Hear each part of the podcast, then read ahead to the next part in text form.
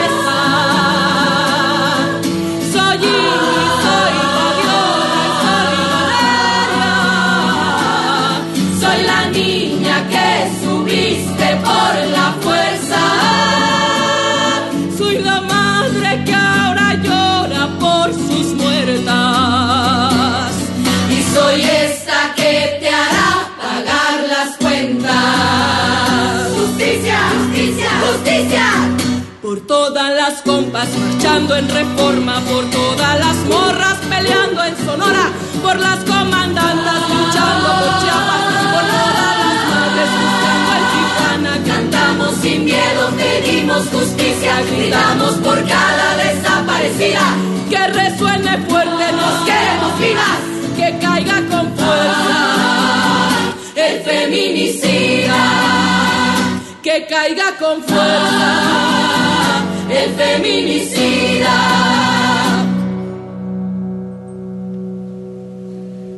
Κυρίες και κύριοι, η υπόθεση των καταγγελιών κατά του Ευρωβουλευτή, του κυρίου Γεωργούλη, ανεξάρτητα από το τι ισχύει και τι δεν ισχύει, επαναλαμβάνω, το είπα και χτες, αγνοώ τι έχει κάνει ο κύριος Γεωργούλης και αν έχει κάνει, και προφανές είναι ότι εδώ στην Ελλάδα ισχύει ακόμα το τεκμήριο της αθωότητας αλλά ταυτόχρονα με το τεκμήριο της αθωότητας και στην Ελλάδα και στον κόσμο ισχύει ή θα έπρεπε να ισχύει η απέχθεια απέναντι σε εκείνα τα δίποδα τα οποία ασκούν έμφυλη βία.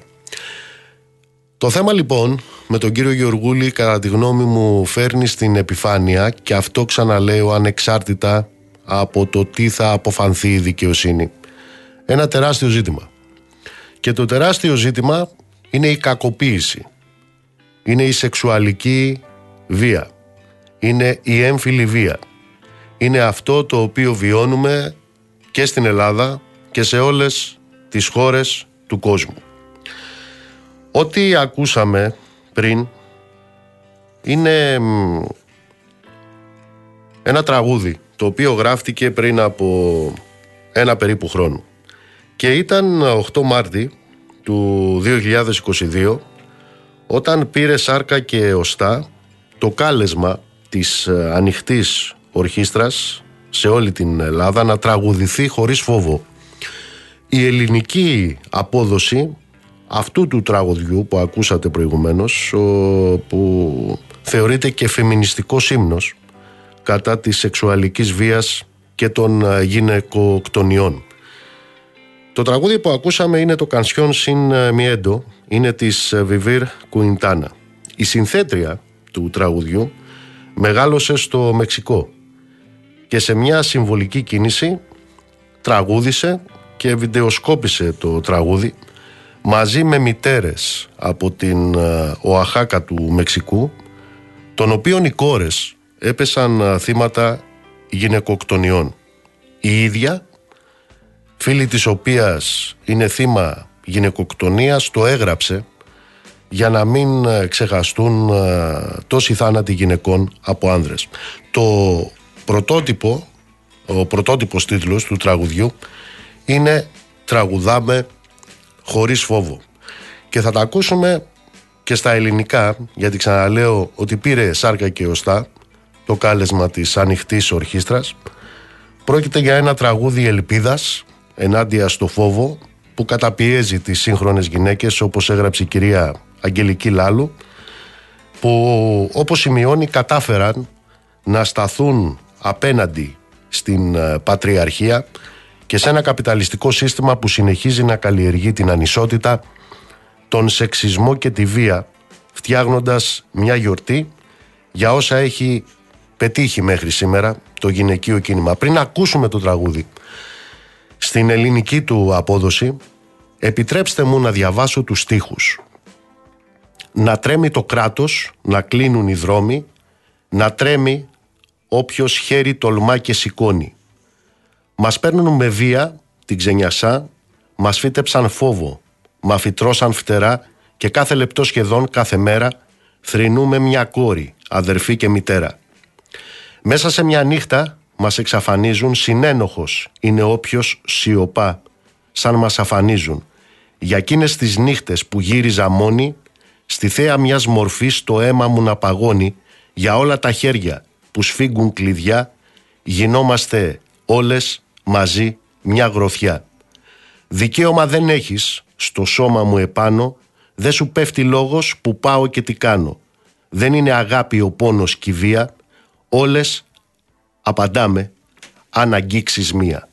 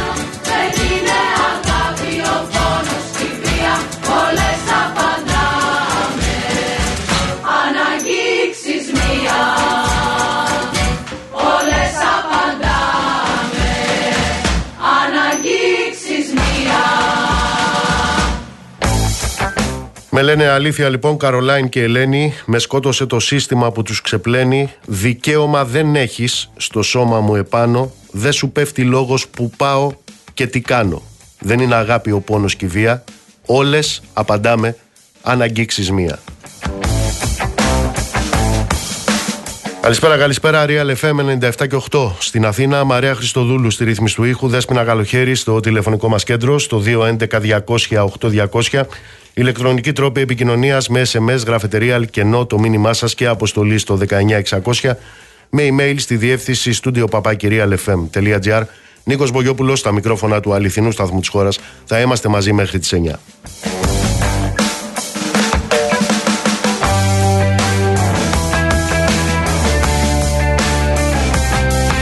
Και πάμε τώρα στην υπόθεση αυτή καθ' αυτή. Λοιπόν, η υπόθεση Γεωργούλη θα κρυθεί από τη δικαιοσύνη. Θα κρυθεί από τη δικαιοσύνη και η καταγγελία που έγινε. Θα κρυθούν από τη δικαιοσύνη και όλα τα στοιχεία τα οποία έχουν κατατεθεί και όσα άλλα προκύψουν. Για να είμαστε ξεκάθαροι όμως σε ό,τι αφορά δύο-τρία πράγματα. Η δημοσιοποίηση της φωτογραφίας και των στοιχείων της καταγγέλουσας με τους ε, άθλιους και τους χαφιεδίστικους τίτλους, τίτλοι όπως «Αυτή είναι η», χωρίς καμία συγκατάθεσή της, δεν είναι τίποτα άλλο από αλητία, που έχει το θράσος να καμώνεται και την αποκαλυπτική τάχα μου δημοσιογραφία. Λίγες λέξεις λοιπόν στη σειρά που κάποιοι επιμένουν να κάνουν ότι δεν τις καταλαβαίνουν. Οι λέξεις είναι οι εξής. Άλλο η χαφιεδίστικη αλητεία και άλλο η δημοσιογραφία.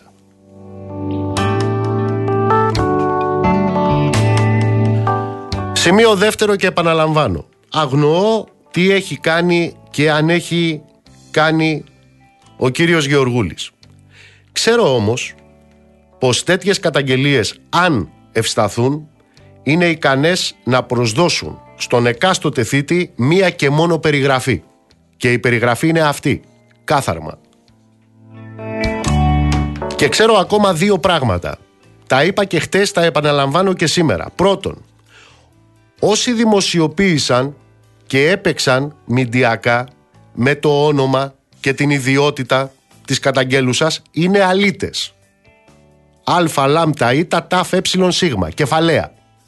Το δεύτερο που ξέρω είναι πως όταν τέτοιες βρωμιές αξιοποιούνται με έναν τρόπο κεντρικό και πρωταγωνιστικό στην προεκλογική τους αρένα, τότε αυτό λέγεται σαπίλα.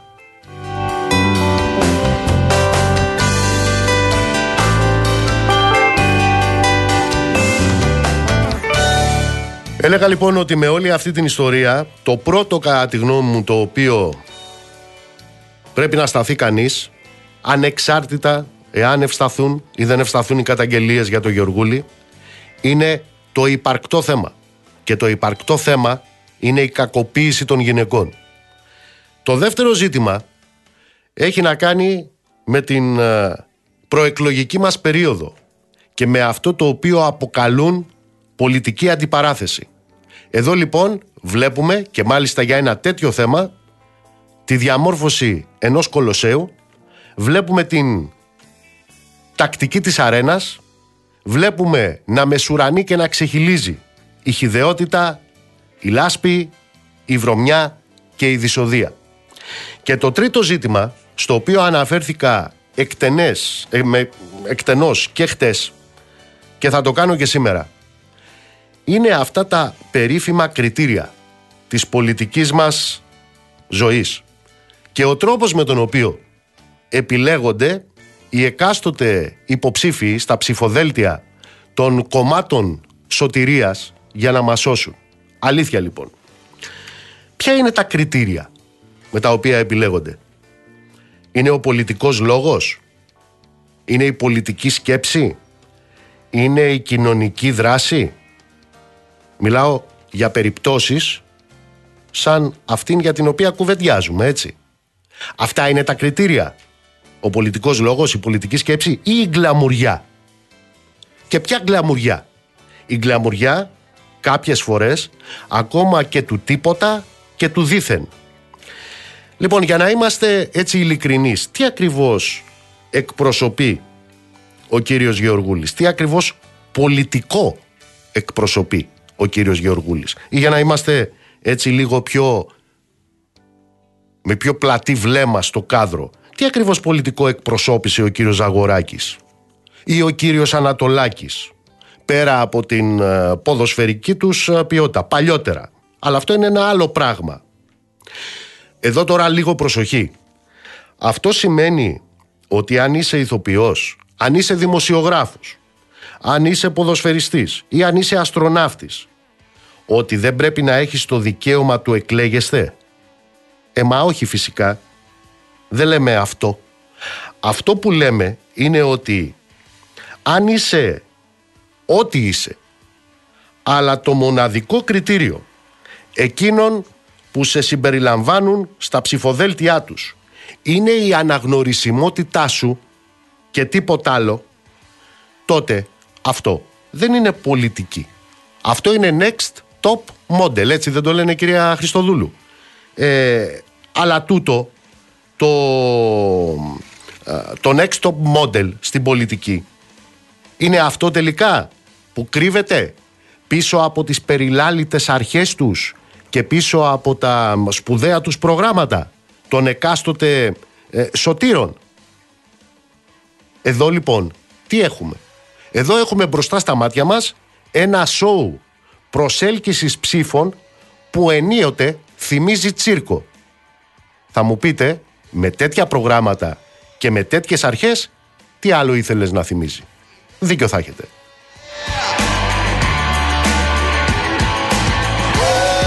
Αυτή λοιπόν είναι η μία πλευρά του θέματος.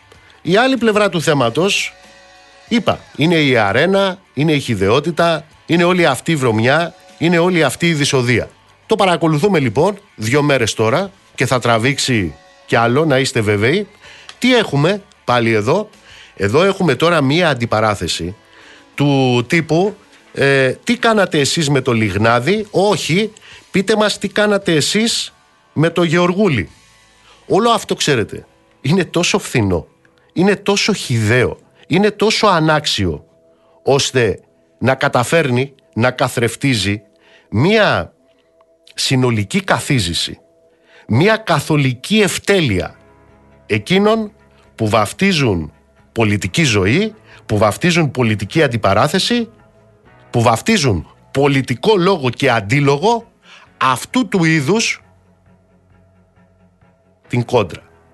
Όπως αντιλαμβάνεστε λοιπόν, δεν θα πάμε στις εκλογές ούτε με τα μνημόνια, γιατί προφανώς καταργήθηκαν, βεβαίως δεν έχει καταργηθεί κανένας νόμος τους, δεν θα πάμε ούτε με τη φτώχεια που υπάρχει, δεν θα πάμε ούτε με την ενεργειακή φτώχεια που υπάρχει, δεν υπάρχει λόγος να κουβεντιάζουμε για την φορολεηλασία, δεν υπάρχει λόγος κανένας να κουβεντιάζουμε για την ακρίβεια και για την εσχροκέρδεια, δεν υπάρχει κανένας λόγος να κουβεντιάζεις για την ανεργία.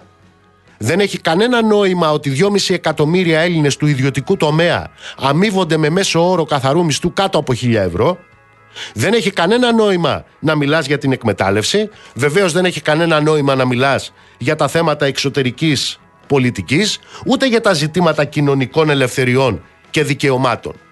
Θέλουν να πάμε σε μια προεκλογική αντιπαράθεση όπου θα υπάρχουν επιχείρησης, επιχειρήσεις συμψηφισμού βρωμιών ή λάσπης, ό,τι θέλετε και πρέπει να κουβεντιάσουμε για τον κύριο Γεωργούλη, για τον κύριο Μίχο ενδεχομένως στον Κολονό, για τον κύριο Λιγνάδη, ο οποίος καταδικάστηκε κιόλας αλλά είναι στο σπιτάκι του.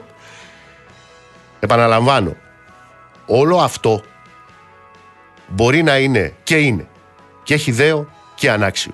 Αλλά τι ακριβώς καθρεφτίζει; Καθευτίζει την αναξιότητα εκείνων οι οποίοι πουλούν πολιτική σωτηρία.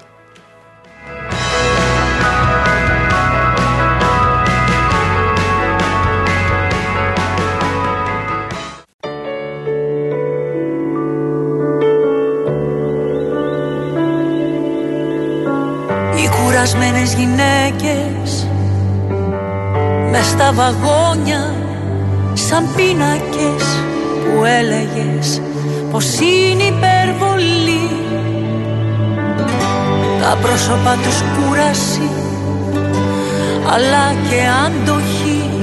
Και λες πως βρίσκονται εκεί για χρόνια. Με λίγο κοκκινάδι για υγεία. Και δεν σας έχω ανάγκη. Είναι καλά τα τέρια στα τα ρούχα που φορώ. Να ξέρετε πως είναι μαεστρία.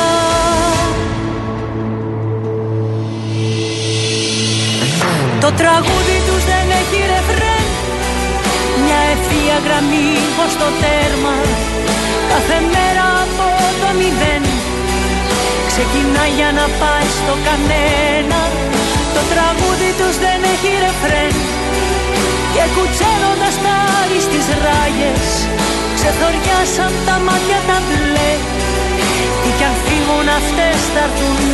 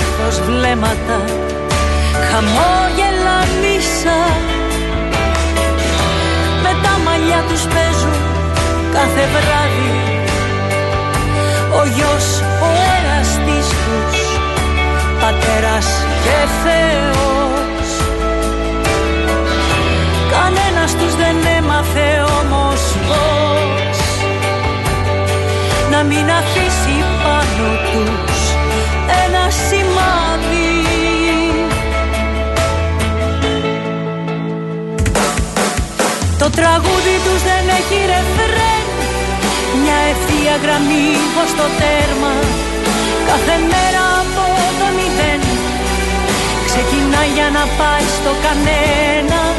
Το τραγούδι τους δεν έχει ρεφρέν Και κουτσένοντας πάλι στις ράγες Ξεθοριάσαν τα μάτια τα μπλε.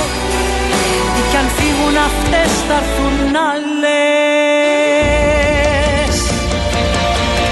Το τραγούδι τους δεν έχει ρεφρέν Μια ευθεία γραμμή ως το τέρμα. Κάθε μέρα από το μηδέν Ξεκινάει για να πάει στο κανένα. Το τραγούδι τους δεν έχει ρεφρέν Και κουτσένοντας πάλι στις ράγες. Ξεθοριάσαν τα μάτια τα μπλε Τι κι αν φύγουν αυτές θα έρθουν άλλες Καλησπέρα, καλησπέρα σε όσους μπήκατε τώρα στη συχνότητα. Real FM 97 και 8 στην Αθήνα. Λοιπόν, να στείλω πολλά χαιρετίσματα στο Γιάννη στην Καβάλα. Σωτήρι μου να καλά. Πολλούς χαιρετισμούς στο Γιάννη στο Λονδίνο. Για σένα που ρωτάς, πρέπει να σου πω ότι ό,τι απορριπαντικό και να πάρω, εσένα δεν σε ξεπλένει απολύτως τίποτα. Τίποτα.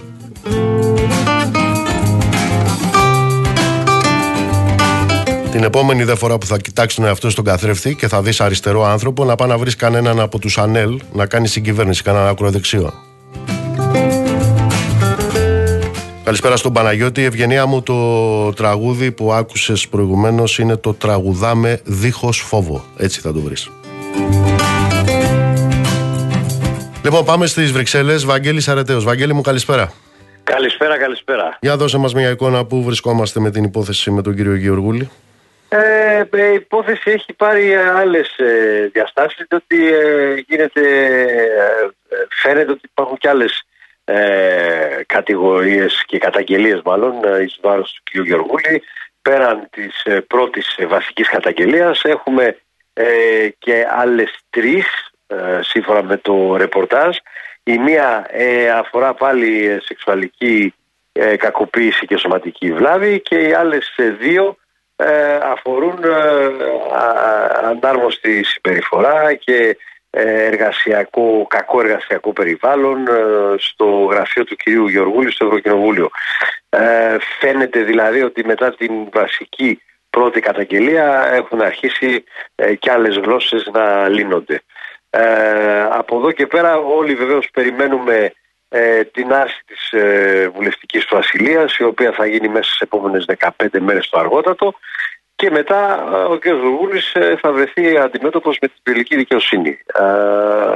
τα στοιχεία που φαίνεται να έχουν τουλάχιστον οι δύο πρώτες ε, καταγγέλουσεις είναι πολύ βαριά διότι φαίνεται ότι υπάρχουν και για το δικαστικά ε, πορίσματα ε, τα οποία πιστοποιούν ε, τις σωματικές βλάβες και έτσι τα πράγματα από τη στιγμή που θα έρθει η ασυλία του θα είναι μάλλον πολύ δύσκολα για τον κύριο Γιωργούλη.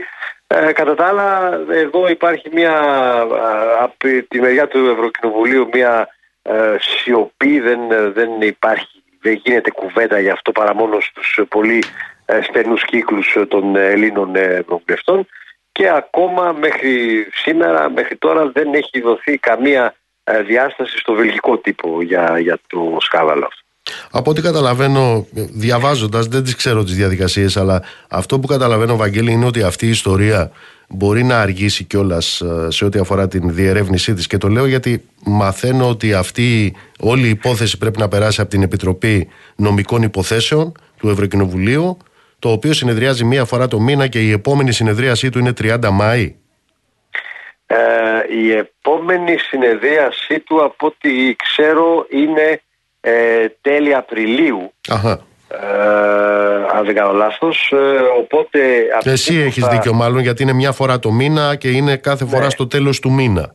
Οπότε από τη στιγμή που θα ληφθεί απόφαση στην ε, Επιτροπή αυτή μετά το θέμα θα τεθεί στην Ολομέλεια ε, μέσα στο Μάιο ε, ουσιαστικά σε ένα μήνα περίπου από τώρα θα έχει ολοκληρωθεί η διαδικασία. Υπάρχει ε, περίπτωση αναβολής της όποιας συνεδρίασης στην Επιτροπή Νομικών Υποθέσεων; Ε, θεωρητικά πάντα υπάρχει, αλλά πρακτικά είναι σχεδόν αδύνατο να γίνει και ειδικά επειδή πρόκειται για τέτοιο ευαίσθητο ζήτημα δεν νομίζω ότι θα τεθεί θέμα από κανέναν ευρωβουλευτή να αναβληθεί το, το θέμα αυτό. Άλλωστε ε, από τη στιγμή που η ίδια η πρόεδρος του Ευρωκοινοβουλίου ε, ε, ε ζήτησε ε, και έγραψε το ζήτημα αυτό στην ατζέντα της Επιτροπής Νομικών Υποθέσεων που, ουσιαστικά δεν πρόκειται να αλλάξει αυτή η ατζέντα και κανονικά θα πάρει το, η διαδικασία το, το δρόμο της και μέσα στον μέσα Μαΐου λογικά θα έχουμε και την απόφαση της Ολομέλειας. Οι άλλες υποθέσεις στις οποίες αναφέρθηκες ε, αυτή την ώρα που μιλάμε δεν είναι σε επίπεδο καταγγελιών από ό,τι καταλαβαίνω. Όχι, από όσο καταλαβαίνω και από όσο ξέρω δηλαδή και μπορώ να, να είμαι σε θέση ξέρω δεν είναι σε, δεν έχουν γίνει επίσημα καταγγελίες. Ε, από ό,τι φαίνεται από το ρεπορτάζ η δεύτερη καταγγέλουσα θα ε, κάνει καταγγελία στην Ελλάδα και όχι στις, στο Βέλγιο. Ε, οι, άλλες δύο κατα... οι, άλλες, δύο καταγγελίες ε, δεν είμαι σε θέση να γνωρίζω αν έχουν γίνει στο εσωτερικό του Ευρωπαϊκού Κοινοβουλίου διότι ε, αφορούσαν ε, πρόσωπα που εργάζονταν στο γραφείο του κυρίου Γεωργούλη αλλά αυτό ακόμα δεν, δεν, δεν ξέρω αν έχει γίνει κάποια καταγγελία επίσημα ή απλά πρόκειται να γίνει. Μάλιστα. Άρα λοιπόν για να δούμε τα επόμενα βήματα στο επίπεδο το θεσμικό όπως λένε Επιτροπή Νομικών Υποθέσεων Ευρωκοινοβουλίου κατά πάσα πιθανότητα 30 Απρίλη. Ε, αυτό εισηγείται την άρση της ασυλίας σε επίπεδο ολομέλειας του Ευρωκοινοβουλίου συνεδρίαση του Ευρωκοινοβουλίου άρση ασυλίας. Ναι. Ε, και το όπως είχαμε δει και με την υπόθεση της κυρίας Καηλή ε, από τη στιγμή που ε, τεθεί το θέμα ε, άρσης ασυλίας για τέτοιου είδους ζητήματα, ουσιαστικά η διαδικασία πάει από μόνη της. Ε, και για την κυρία Καηλή είδαμε ότι πήγε πολύ γρήγορα ε, η άρση ασυλίας της και δεν υπήρχε κανένα ε, εμπόδιο ούτε κάποια κολυσιεργία πέραν των ε, κανονικών χρονικών διαδικασιών που όπως προβλέπουν τα, τα θεσμικά όργανα εδώ. Δεν, δεν, δεν δεν, δεν υπήρξε κάποια καθυστέρηση για την κυρία Καήλη και δεν αναμένεται να υπάρξει κάποια καθυστέρηση ούτε για τον κύριο Γιώργουλη. Μάλιστα. Ε, εξήγησε μου κάτι. Ε, όλη αυτή η διελκυστίδα τώρα και η όποια καθυστέρηση, αν τελικά υπάρξει καθυστέρηση, τελειώνει φαντάζομαι από τη στιγμή που ο κύριος Γεωργούλης θα παρετεί από ευρωβουλευτής, έτσι δεν είναι; Εάν παρετηθεί από ευρωβουλευτής, αν παραδώσει την έδρα του, ε, δεν τίθεται ζήτημα Ευρωκοινοβουλίου πλέον. Ξεκινάνε οι διαδικασίες.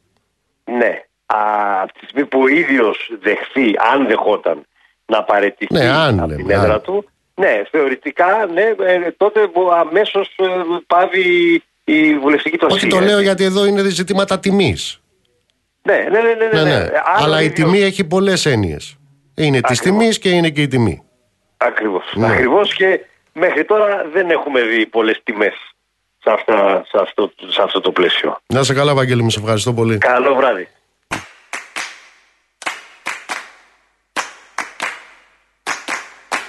Γιάννη μου, Γιάννη μου, κοιτάζω το ταβάνι μου και βλαστημάω που σ' αφήσα να ράξεις στο λιμάνι μου. Γιάννη μου, αλανιάρι μου, σαν τελευταία χαρή μου. Θέλω να εξαφανιστείς για πάντα, παλικάρι μου. Στο απαλό σου παπλώμα, παπλώμα, παπλώμα Έχουνε κλάψει άτομα κι άτομα κι άτομα Να σ' αγαπώ είναι ελαττώμα Γιάννη μου ελαττώμα Και ψυχικό ξεπάτωμα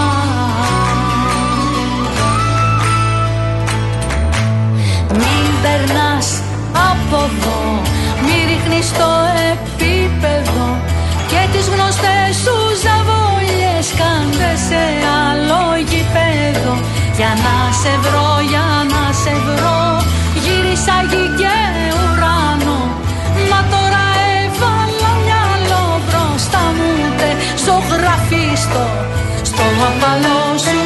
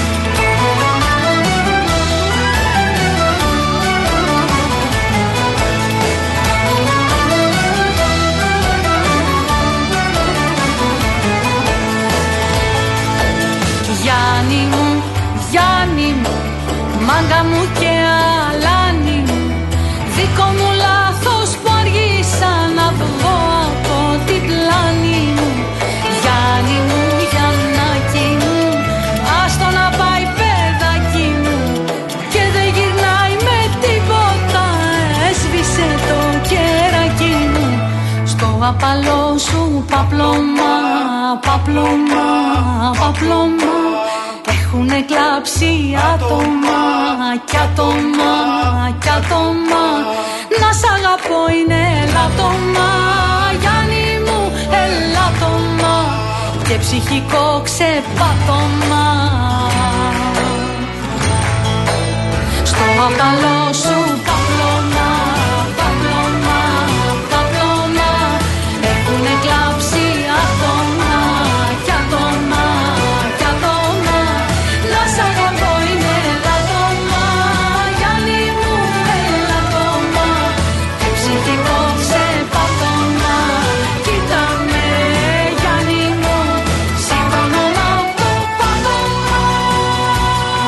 Κατάλαβες Γιάννη μου; Άιντε σάλτα Γιάννη μου. Τζένι μου καλησπέρα. Τζένι Καλό Κρυθάρα. απόγευμα. Κάνε ε, μ, ένα λεπτό υπομονή γιατί μου έχει έρθει ένας μάγκας εδώ και είναι φίλος του κυρίου Πολάκη αυτός και μου λέει για μια ανάρτηση που έχει κάνει ο κύριος Πολάκης ε, για το ότι λέει στην, Κρή- στην Κύπρο λέει πουλάνε ένα 35 την ε, βενζίνη ενώ εδώ την πουλάμε 2 ευρώ. Λοιπόν, άκου φιλέ, όταν θα τον συναντήσεις τον κύριο Πολάκη, καλά κάνεις και είσαι με τον κύριο Πολάκη και σου αρέσει, εμένα παλιά μου άρεσε ο Μπόλεκ και ο Λόλεκ. Λοιπόν, ε, όταν θα τον συναντήσεις, θα του πεις το εξής. ότι στην, ε, στην Κύπρο ε, ο ειδικός φόρος κατανάλωσης είναι 42,9 λεπτά του ευρώ αναλύτρο. Έτσι, 42,9. Εδώ να του πεις είναι 70. 70. Διπλάσιο. Και να του πεις επίσης ότι έγινε διπλάσιο εδώ με απόφαση της κυβερνήσεως την πρώτη πρώτου του 2017. Ξέρεις ποιος με κυβέρναγε τότε; Ξέρεις ποιος κυβέρναγε; Που πήγε η αμόλυβδη 70 λεπτά ο ειδικός φόρος, το λίτρο. Ξέρετε; Ποιος κυβέρναγε τότε; Τι ήταν τότε ο κύριος Πολάκης. Ήταν υπουργός Υγείας; Άλλο πόστο θα μου πείτε. Προφανώς. Και επίσης στην Κύπρο ο ΦΠΑ είναι 19% στην αμόλυβδη. Εδώ ξέρεις πόσο είναι; Εδώ είναι 24. 24. Ξέρεις ποιος το έκανε 24. Την πρώτη πρώτου του 2017. Ποιος το έκανε; Ξέρεις μαράκι ποιος κυβερνάει και τότε; Ε, ποιος κυβερνάει. Κάτι ξέρεις έτσι. Λοιπόν, αυτά να πάτε να του πείτε. Ήταν 670 ο ειδικός φόρος κατανάλωσης το 16 αλλά το κάνανε 700 ο κύριος Πολάκης και ήταν 23% ο ΦΠΑ και το έκανε 24 όχι ο κύριος Πολάκης η κυβέρνηση του κυρίου Πολάκη όλοι μαζί δε από το 2009 τότε που ξεκινήσαμε την περιπέτεια ήταν 359 ο ειδικός φόρος κατανάλωσης και το πήγανε στα 700 και ήταν 19% ο ΦΠΑ και το πήγανε στα 24. Κατάλαβες μάγκα μου; Κατάλαβες.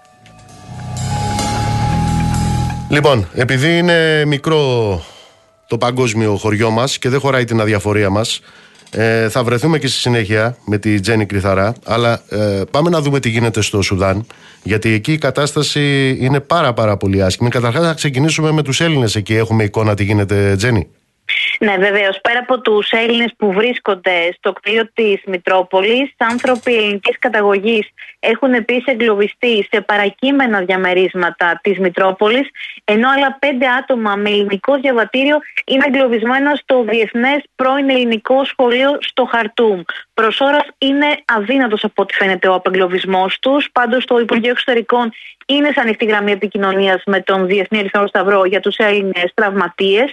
Στον κατάλογο που κατηριζόταν χθες με τα ονόματα όσων επιθυμούσαν να εκενώσουν το Σουδάν, ε, συμπεριλαμβάνονταν λίγο περισσότεροι από 70 Έλληνες, ενώ υπολογίζεται ότι μπορεί να φτάσουν έως και τους 150 συνολικά. Ανάμεσά τους είναι και Σουδανοί πολίτες που έχουν συνάψει γάμους με Έλληνες ε, ή παιδιά Ελλήνων που δεν διαθέτουν επίσημα έγγραφα. Περίπου η μισή εξ αυτών βρίσκονται στο Χαρτούμ, ενώ οι υπόλοιποι είναι διάσπαρτοι σε άλλα σημεία της χώρας. Γι' αυτό και θα είναι δυσκολότερη η διαδικασία να συγκεντρωθούν και να φύγουν από τη χώρα. Τώρα, ποια είναι η κατάσταση που διαμορφώνεται εκεί; Λοιπόν, οι παραστατικέ δυνάμεις ταχείας υποστήριξης του Σουδάν συμφώνησαν νωρίτερα σε μία νέα 24ωρη χειρία, πάλι από τις 6 το απόγευμα τοπική ώρα. Ε, όπως και χθες ε, θεωρείται αβέβαιο να τηρηθεί η κατάπαυση του πυρός. Χθες διήρκησε μόνο για λίγα λεπτά και μετά είχαμε ξανά εκρήξεις, πυροβολισμούς και μαχητικά αεροσκάφη στον αέρα. Ε, μένονται και σήμερα λοιπόν οι μάχες, πέμπτη ημέρα στο Σουδάν, με τους νεκρούς να έχουν φτάσει τους 270, τους τραυματίες να έχουν ξεπεράσει τους 2.600. Αυτή είναι η καταμέτρηση που έχει κάνει ο Παγκόσμιος Οργανισμός Υγείας, ο οποίος κρούει τον κόσμο του κινδύνου, καθώς φαίνεται πως έχουν τελειώσει τα αποθέματα σε μελώσιμα σε δομές υγείας στη χώρα, έχουν εξαντληθεί ε, δύο νοσοκομεία είναι ήδη εκτός λειτουργίας λόγω των, των επιθέσεων που έχουν δεχθεί και είναι αδύνατο να γίνουν νέες παραδόσεις έτσι όπως έχουν τα πράγματα αυτή τη στιγμή, παρότι μπορεί κάποια ε, αναλώσιμα να υπάρχουν ε, σε κάποιες αποθήκες. Πολλοί είναι κάτοικοι και σήμερα που έχουν κλειστεί στα σπίτια τους, χωρίς ηλεκτρικό, χωρίς τρεχούμενο νερό και βλέπουν τις προμήθειες που είχαν, αν είχαν, να εξανεμίζονται. Και βεβαίως αυτή τη στιγμή δεν υπάρχει στον ορίζοντα ε, καμία ένδειξη για το τι μέλη γενέστε ε, τις επόμενες ημέρες ή και ώρες στη χώρα καθώς δεν υπάρχει καμία επίσημη αρχή να τους ενημερώσει για το πότε θα υπάρχει κατάπαυση του πυρός ε, και αυτό είναι πολύ προσχηματικό το 24ωρο το οποίο συζητείται. Και από ό,τι καταλαβαίνω, ε, καλά, βεβαίως μιλάμε για μια χώρα με ένα τεράστιο ρηκτό πλούτο και με μια κρίσιμη γεωπολιτική θέση, δηλαδή όλα αυτά τα συγκριτικά πλεονεκτήματα που κάθε φορά γίνονται κατάρα για τους λαούς, έτσι. Και ε, πολύ και πολύ νερό στο Σουδάν. Μάλιστα. Και από ό,τι βλέπω λοιπόν παίζουν όλοι οι παίχτες εκεί και οι Ηνωμένες Πολιτείες και το Ισραήλ και η Ρωσία. Ε, ειδικά μάλιστα μέσω αυτής της περιβόητης μισθοφορικής εταιρείας της Wagner και η Κίνα και η Σαουδική Αραβία και τα Ηνωμένα Αραβικά Εμμυράτα έχουν και αυτοί καλούς συμμάχους από όλες τις ε, μεριές. Το εξαιρετικά ενδιαφέρον είναι πως όλες αυτές οι δυνάμεις στηρίζουν και τις δύο πλευρές μάλιστα, που είναι αυτή τη στιγμή στην εμφύλια σύγκρουση και βέβαια όλες οι πρεσβείες έχουν συμμετάσχει σήμερα στην κοινή ανακοίνωση για την κατάπαυση του πυρός. Ζένι μου, θα τα πούμε και στη συνέχεια. Ευχαριστώ. Βεβαίως. Το τραγουδάκι αφιερωμένο στο ξαδερφάκι μου, στον Κωστάκι, κάτω στην Αμαλιάδα, που είναι αρρωστούλης. Ε, μασκάρα, ε, μασκάρα.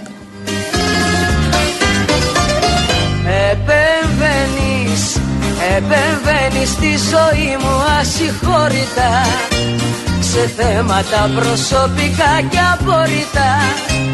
Με τεντεκτίβ και υποκλοπές, με τάλματα και επιτροπές.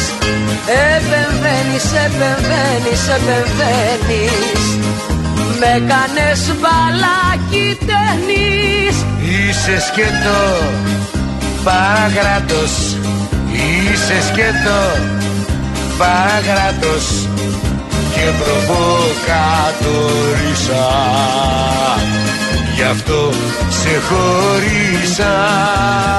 Είσαι σκέτο παραγράτος Είσαι σκέτο παραγράτος Και προβοκατορίσα Γι' αυτό σε χωρίσα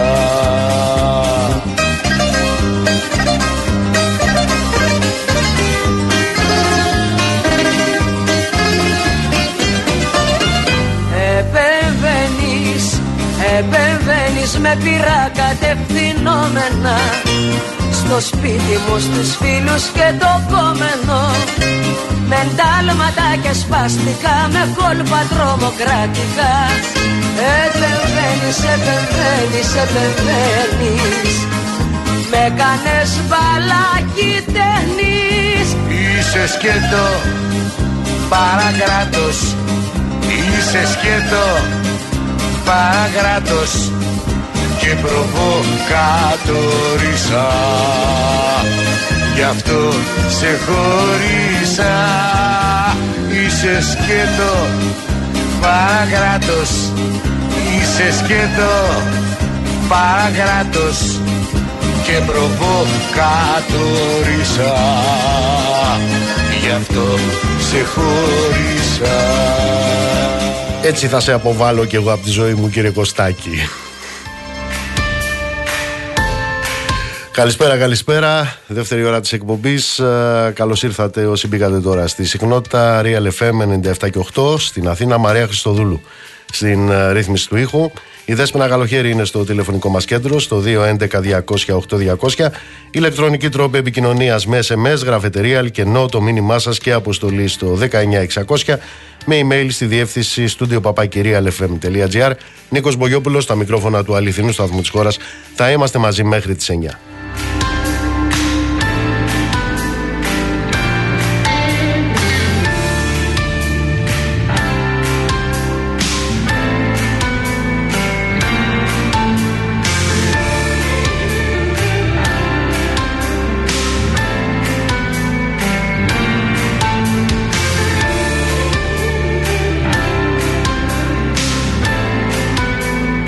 Σας έλεγα χτες ότι ανάμεσα σε όλα τα άλλα τα οποία συνθέτουν μια καταπληκτική ποιότητα ζωής στη χώρα μας, η ακρίβεια, η εσχροκέρδεια, η... σε μεγάλο βαθμό η ικανοποίηση των ελευθεριών, των κοινωνικών και ε, πολιτικών. Δείτε τι γίνεται με τις υποκλοπές. Α, εξάγουμε, πρέπει να σας πω, εξάγουμε ε, προϊόντα χαφιεδισμού τώρα και στο Σουδάν. Θα έρθουμε σε αυτό στη συνέχεια. Ανάμεσα στα άλλα λοιπόν έχουμε και τους ε, πληστηριασμούς. Και μου έκανε μεγάλη εντύπωση αυτό το οποίο διάβασα στον Ενικό. Από σήμερα, σήμερα 19 του μήνα μέχρι και την Παρασκευή έχουν αναρτηθεί στην πλατφόρμα πάνω από χίλιοι πληστηριασμοί ακινήτων. Μέχρι το τέλος Δεκέμβρη, μέχρι τις 31 Δεκέμβρη, οι αναρτήσεις ξεπερνούν τις 11.000. Κυρία Νούκα, καλησπέρα.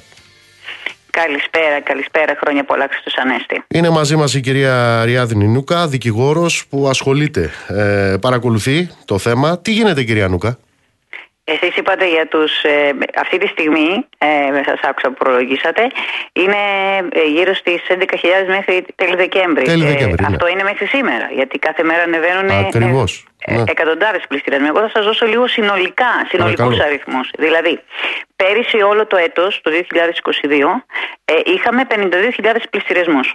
Συνολικά. Φέτος, από 1η Πρώτου του 2023, από δύο στην ουσία ε, Ιανουαρίου που ξεκίνησαν πάλι πληστηριασμοί, μέχρι ε, αυτοί που είναι αναρτημένοι είναι 29, χι- μέχρι τώρα δηλαδή τον απριλιο σήμερα που μιλάμε, είναι 29.374. Αντιλαμβάνεστε ότι ε, πάμε για 120.000 πληστηριασμούς ετησίως. Από αυτές 52.000 περιπτώσεις πέρυσι πόσες εκτελέστηκαν, έχετε εικόνα; Εικόνα δεν έχουμε, όχι. Πάντως σίγουρα υπήρχαν αρκετές, πολλές πρώτες κατοικίες. Αυτό σας το λέω με τα λόγου γνώσεως, γιατί χειρίζομαι και εγώ τέτοιες υποθέσεις. Ε, καθημερινά ε, βγαίνουν στον πληστηριασμό πρώτες κατοικίες. Και όταν λέω πρώτες κατοικίες, μην φανταστείτε τίποτα σπίτια ε, 500-600 χιλιάδων ευρώ. Μιλάμε για σπίτια 70, 30, 40, 50, 80, 100, 120 χιλιάδων ευρώ. Μιλάμε για κατοικίες οι οποίες είναι μια κατοικία μιας. Ε, ακόμη και ευάλωτων ε, κοινωνικών ομάδων ε, κατοικίες βγαίνουν στον πληστηριασμό. Όπω ήταν μέχρι τις, πριν- πριν από λίγες μέρες, μέχρι να λυθεί το ζήτημα ε, με τις ε, κατοικίες του ΟΕΚ. Φαντ μμμ, έκανε κατάσχεση και έβαλε στον πληστηριασμό κατοικίες, ένα φαντ συγκεκριμένο, ε, κατοικίες ε, του ΟΕΚ. Που είναι κατάσχετες. Μάλιστα. Πείτε μου κάτι. Αντιλαμβάνεστε τι, λέμε, τι λέμε τώρα, έτσι. Μιλάμε για κατοικίες οι οποίες είναι κατασκευασμένες με χρήματα του ΟΕΚ. Και αυτά είναι σπίτια τα οποία είναι λαϊκών, καθαρότατα οικογενειών. Εργατικές κατοικίες. Εργατικές Ακριβώς. κατοικίες.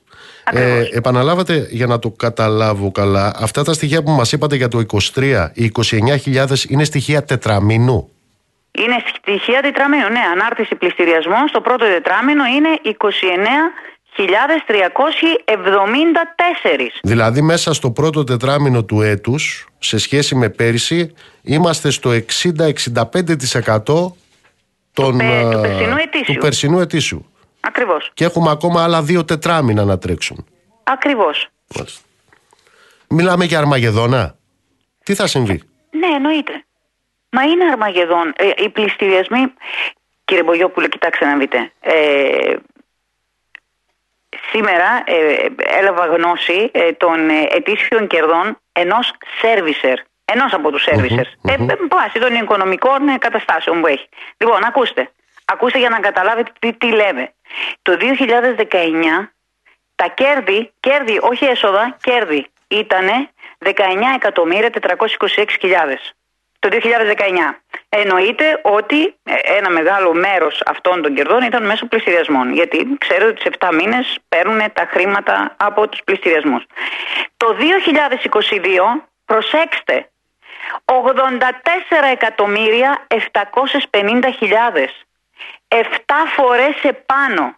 Πείτε μου ποια άλλη επιχείρηση εσοδεύει, ε, μάλλον εξάγει ε, και πετυχαίνει τέτοια κέρδη μέσα σε μόλις τρία χρόνια, τέσσερα περίπου, τρία, τρία μάλλον, 2019-2022, τρία χρόνια. Από 19 εκατομμύρια ευρώ κέρδη καθαρά, 84 εκατομμύρια ευρώ, 750 χιλιάδες κέρδη, καλαρά, ε, κέρδη κα- καθαρά. Για να Και καταλαβαίνει αυτό ο δεν κόσμος. είναι μόνο με το συγκεκριμένο σέρβισερ, αυτό αναλογικά είναι και με Ναι, τους ναι. άλλους σέρβισερ. Για να φυσικά, που καταλαβαίνει ο δραστηριοποιούνται. κόσμος γιατί μιλάμε. Τώρα μιλάμε για αρπακτικά, για κοράκια, για ίενες που τους έδωσαν τη δυνατότητα να δρουν στη χώρα, να φτιάχνουν μια εταιρεία ε, των τριών χιλιάδων ε, κεφάλαιο τάχα μου και να λειτουργούν όπως αυτό που περιέγραψα προηγουμένως, που δεν υπάρχει άλλη λέξη, αρπακτικά. Γι' αυτά δεν μιλάμε. Τα οποία δικαιώθηκαν και από τον Άριο Πάγο. Ναι, για αυτά μιλάμε και να πούμε ότι αυτόν τον χαρακτηρισμό κοράκια, γήπες και όλα αυτά τέλος πάντων που τους έχουν αποδώσει ως χαρακτηρισμούς ε, δεν τους έχουν δώσει οι δανειολήπτες, ανά τον κόσμο μιλάμε τώρα. Τους έχουν δώσει οι τραπεζίτες. Οι τραπεζίτες τους ονομάζουν έτσι. Γιατί; Γιατί ακριβώς είναι αυτό που η έννοια της λέξεως περιέχει. Γιατί δεν καταλαβαίνουν τίποτα. Έχουν επιθετικές πρακτικές. Να θυμίσω και να γνωστοποιήσω, μάλλον, όχι να θυμίσω, να γνωστοποιήσω ότι πριν από 15 μέρες, λίγες μέρες πριν το Πάσχα, 205 δικηγόροι ανά την Ελλάδα υπέγραψαν κοινή καταγγελία για τις παραπλανητικές, επιθετικές, παράνομες, αθέμητες πρακτικές των servicers, δηλαδή των εντολοδόχων των funds στην Ελλάδα, εναντίον δανειοληπτών ε, την οποία καταγγελία την ε, απίφθηναν προς τον, ε, στην Ολομέλεια των Δικηγορικών Συλλόγων Ελλάδος για να επιληφθεί και η Ολομέλεια φυσικά. Ε, μιλάμε για, για πρακτικές, θα σας δώσω ένα παράδειγμα. Ε, έχεις ρυθμισμένο ένα δάνειο, το οποίο το πληρώνεις, Ε, και σου έρχεται καταγγελία του δανείου, ενώ πληρώνεις πληρώνεις κανονικότατα τη ρύθμισή σου, καταγγελία του δανείου και διαταγή πληρωμής. Ή έχεις σταματήσει έναν πληστηριασμό γιατί έχεις ρυθμίσει και πληρώνεις κανονικά και σου ξαναβγάζουν το ακίνητο σε πληστηριασμό. Το καταλαβαίνετε τι συζητάμε αυτή τη στιγμή; Και δεν υπάρχει έλεγχος. Το πρόβλημα στη χώρα με αυτούς είναι ότι δεν υπάρχει, πέρα ότι δραστηριοποιούνται κατά αυτόν τον επιθετικό τρόπο και τον παράνομο τρόπο, δεν υπάρχει έλεγχος. Δεν υπάρχει εποπτεία. Ποιος είναι ο εποπτικός φορέας, Τράπεζα της Ελλάδος, Γενική Γραμματεία Κατανοητή του Υπουργείου Ανάπτυξης.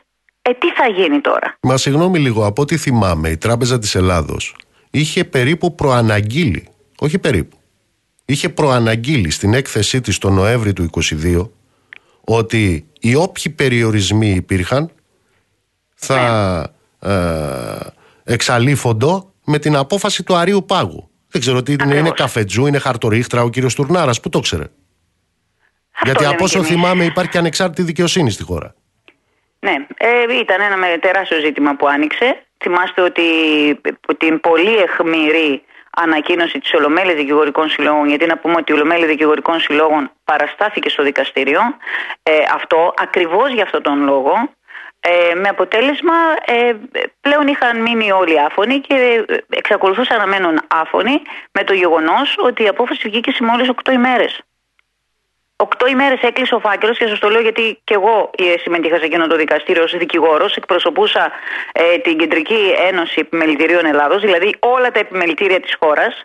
Ε, από την πλευρά εννοείται υπέρ των, των συγκεκριμένων δανειοληπτών ε, και είχαμε κλείσει φάκελο, δηλαδή καταθέσαμε τις προτάσεις μας, να το πω έτσι, τελείωσε η προθεσμία στις 30 Ιανουαρίου 2023 και στις 8 Φεβρουαρίου 2023 ε, είχε γίνει διάσκεψη και είχε πλέον ε, αποφασιστεί τι θα γίνει και την επόμενη μέρα δημοσιεύθηκε η απόφαση. Μέσα σε 8 δηλαδή- μέρες δηλαδή διαβάστηκαν ναι. κάτι χιλιάδες σελίδες, αξιολογήθηκαν τα στοιχεία, έγιναν οι διαβουλεύσεις και βγήκε η απόφαση. Για έναν ε, θνητό κοινό που θα προσφύγει στο Άριο Πάγο, πόσο πρέπει να περιμένει αυτός για να βγει μια απόφαση που τον αφορά για υπόθεσή του; Κατά μέσο όρο γύρω στους 8, 9 μήνες, 10 μήνες. Κατά μέσο όρο γιατί υπάρχουν και υποθέσεις που έχουν αργήσει υπερβολικά πολύ να εκδοθούν οι αποφάσεις ακόμη και δύο χρόνια σε κάποιες περιπτώσεις.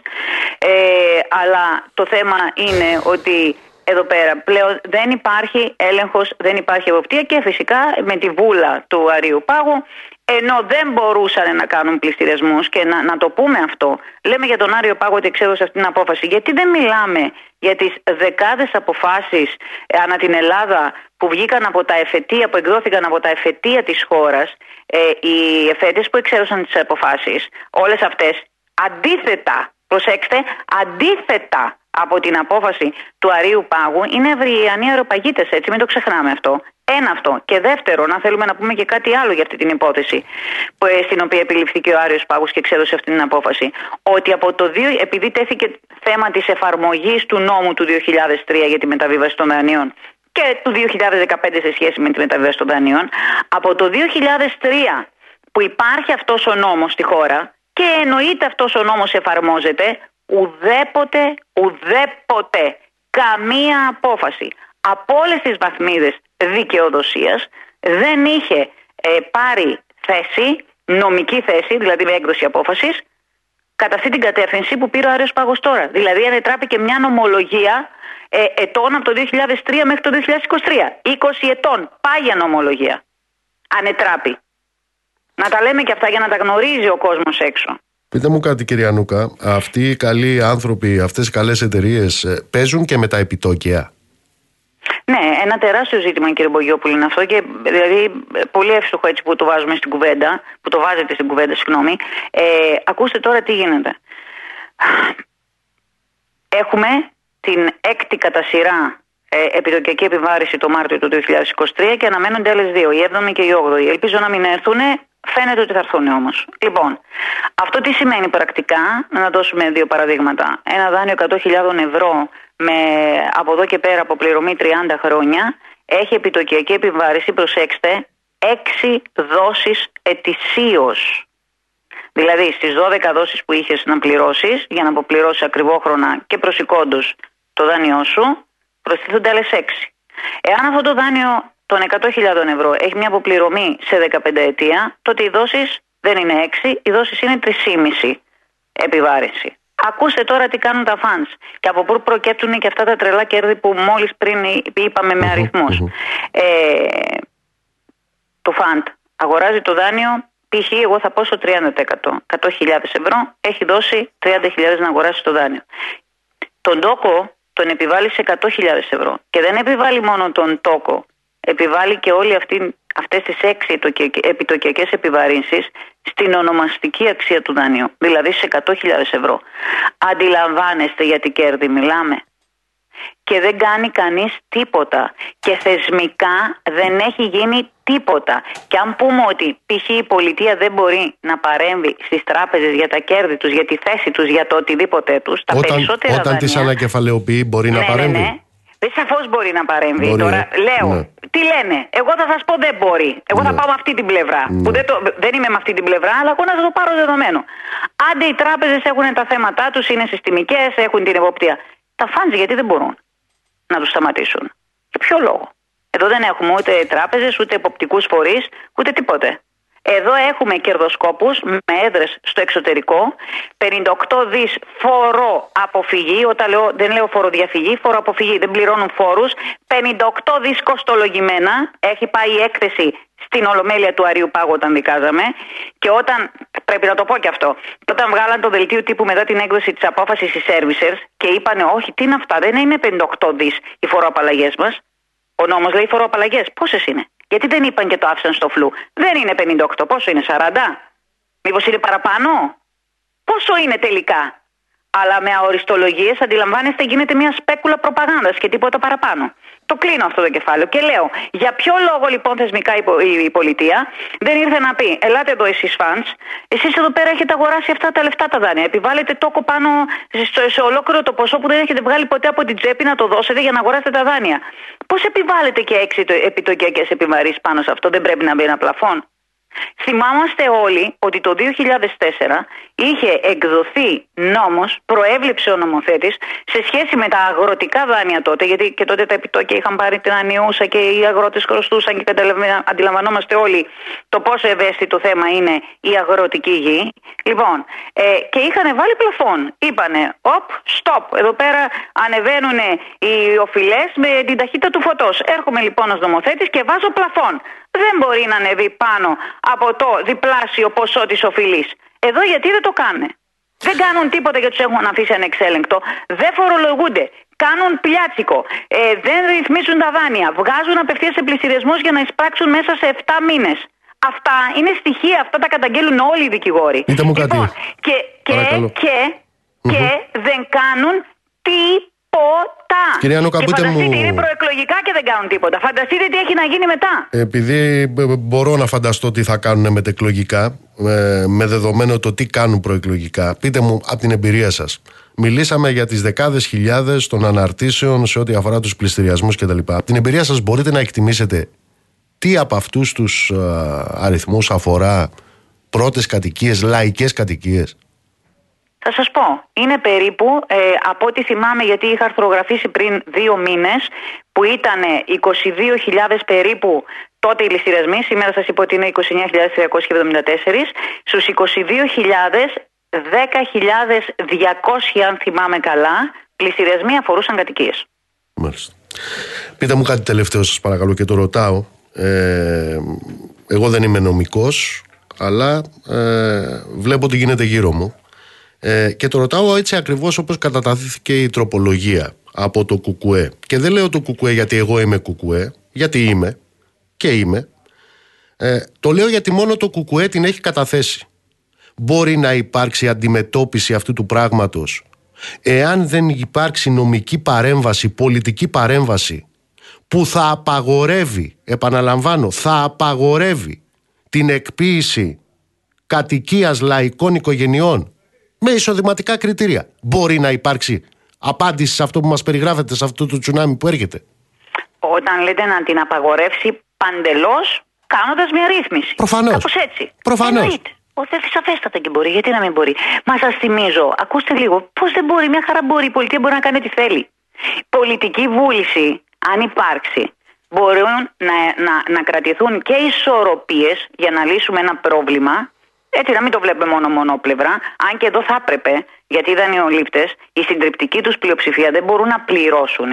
Γιατί οι άνθρωποι όχι μια μέρα ξύπνησαν και γίνανε απαταιώνε. Θα ξαναδώσω τα στοιχεία για χιλιοστή φορά και θα πω. Το 2007 το 2007 τα κόκκινα δάνεια ήταν στο 4,7%. Έλεγε κανένας τότε τίποτε. Φωνάζαμε εμείς, εσείς, ε, οι δημοσιογράφοι, οι δικηγόροι, τέλος πάντων η πλευρά των δανειοληπτών, γιατί βγαίνουν σπίτια σου. Μας στο μεταξύ κόψαν από τον κόσμο τους μισθούς και τις συντάξεις. Και φτάσαμε Ακριβώς. να χρωστάει ο Όταν- κόσμος τώρα πάνω από 50%. Ναι, όταν λοιπόν το 4,7 το 2007 γίνεται 54% Μάλιστα. Το 2016. Δε- Αντιλαμβανόμαστε όλοι ότι δεν ξυπνήσαν οι Έλληνες μια μέρα και είπαν Α, τώρα εμείς θα γίνουμε απαταιώνες συμπαταχτίδε ή στρατηγικοί κακοπληρωτέ. Αυτή η ωραία γαραμέρα των τραπεζών και των φαν.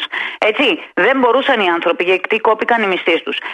Αυτό, σε αυτό μόλις που είπαμε, δυστυχώς διαχρονικά η πολιτεία έχει γυρίσει την πλάτη και δεν έφερε ποτέ μια ρύθμιση για να λυθεί το πρόβλημα. Γι' αυτό σέρνεται. Α έρθουμε εκ του αποτελέσματος. Να δούμε τι έκανε η πολιτεία. Έκανε κάτι σωστό η πολιτεία. Θεσμικά. Δηλαδή νόμο. Λοιπόν, εάν έκανε το πρόβλημα των κόκκινων δανείων τα 110 δις, θα είχε λυθεί. Λύθηκε.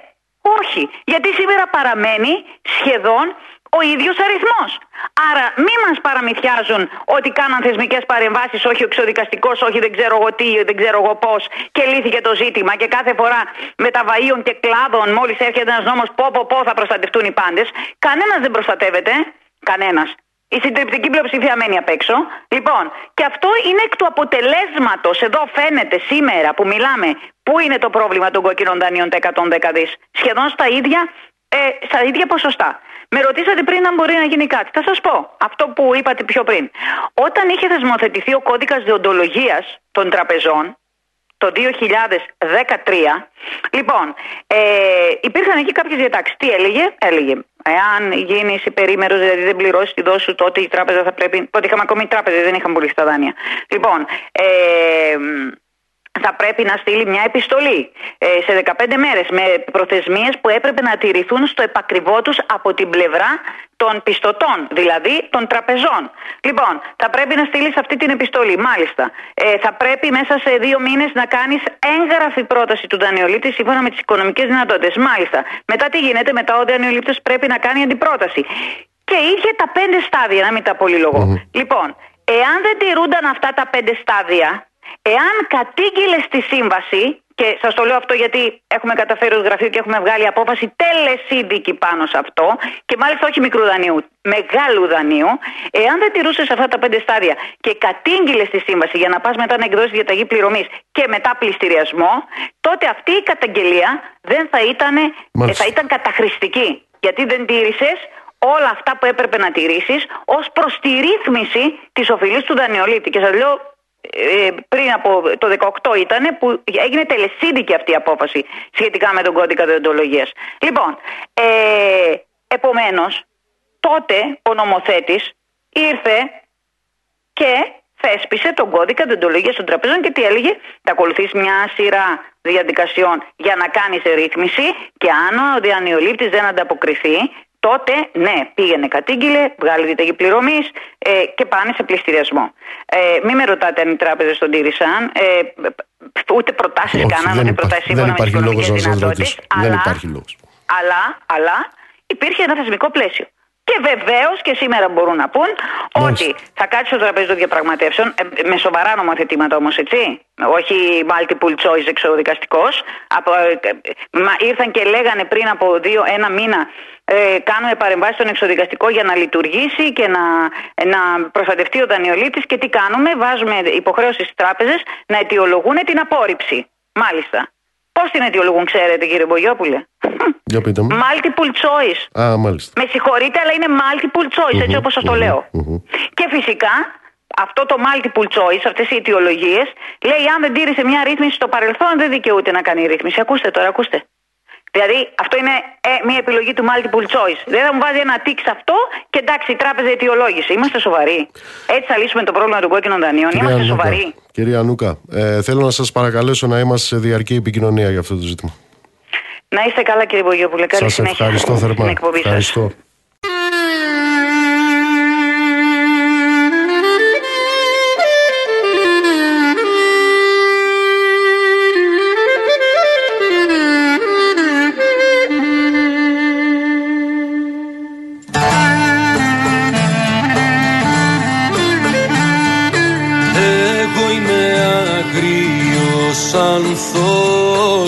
Κι ανθίζομαι στο χιόνι Είμαι στο νερό τα πάθος κι αν κάθι που αγγυλώνει κι αν κάθι που αγγυλώνει. Κάνω το μέλι μου πικρό και την ανάγκη φύτρα. και έχω το μίσκο μου μικρό και μ' χάρτο ρίχτρα και μ' χάρτο ρίχτρα. Εγώ είμαι άγριος ανθός μέσα στον κάπο μοναχός. Κι όταν αναστενάζω το κόσμο εφοδιάζω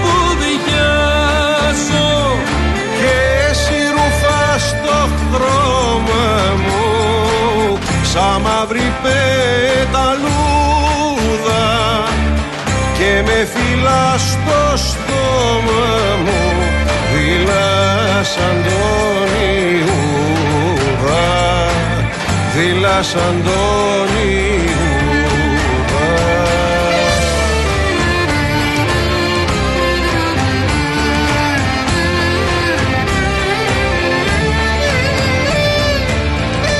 δειλά σαν τον Ιούδα Να σας ενημερώσω ότι με αυτού εξοχώτης ο Υπουργός Επικρατείας, ο κ. Γεραπετρίτης, ε, παρέλαβε το πόρισμα της Επιτροπής Εμπεριογνωμόνων για το δυστύχημα των ε, τεμπών. Το πόρισμα θα κοινοποιηθεί αρμοδίως στον εισαγγελέα Εφετών Λάρισας που διεξάγει την ανάκριση με αίτημα για την άμεση δημοσιοποίησή του από το Υπουργείο σύμφωνα με την ε, σχετική ανακοίνωση στο πόρισμα προτείνεται μία δέσμη άμεσων, βραχυπρόθεσμων και μεσομακροπρόθεσμων μέτρων για την ασφαλή, την εύρυθμη και αποτελεσματική λειτουργία των σιδηροδρομικών μεταφορών στην Ελλάδα. αυτά είναι τα επίσημα τα οποία έχουν ανακοινωθεί. Τα άλλα έχουν να κάνουν με το εξής. Όπως καταγγέλει το Σωματείο των Μηχανοδηγών, Αναμένοντας λέει ο Γενιδούνιας που είναι ο πρόεδρος του σωματείου ε, με ενδιαφέρον τη δημοσιοποίηση του πορίσματος ε, δηλώνουν οι μηχανοδηγοί ότι δεν κλήθηκαν καν. Δεν κλήθηκαν καν να καταθέσουν. Είτε ο ίδιος ο πρόεδρος τους ως πρόσωπο είτε ως ε, σωματείο ε, στην Επιτροπή που όρισε η κυβέρνηση για την ε, διερεύνηση του δυστυχήματος. Το μόνο λέει που έκανε αυτή η επιτροπή την οποία συγκρότησε η κυβέρνηση για να ε, ελέγξει ο ελεγκτής ε, τους ελεγχόμενους που ε, ο ελεγχόμενος διόρισε τους ελεγκτές ήταν να ζητήσουν από τους μηχανοδηγούς μόνο τα εξώδικα που είχαν στείλει. Σημειώστε το και αυτό.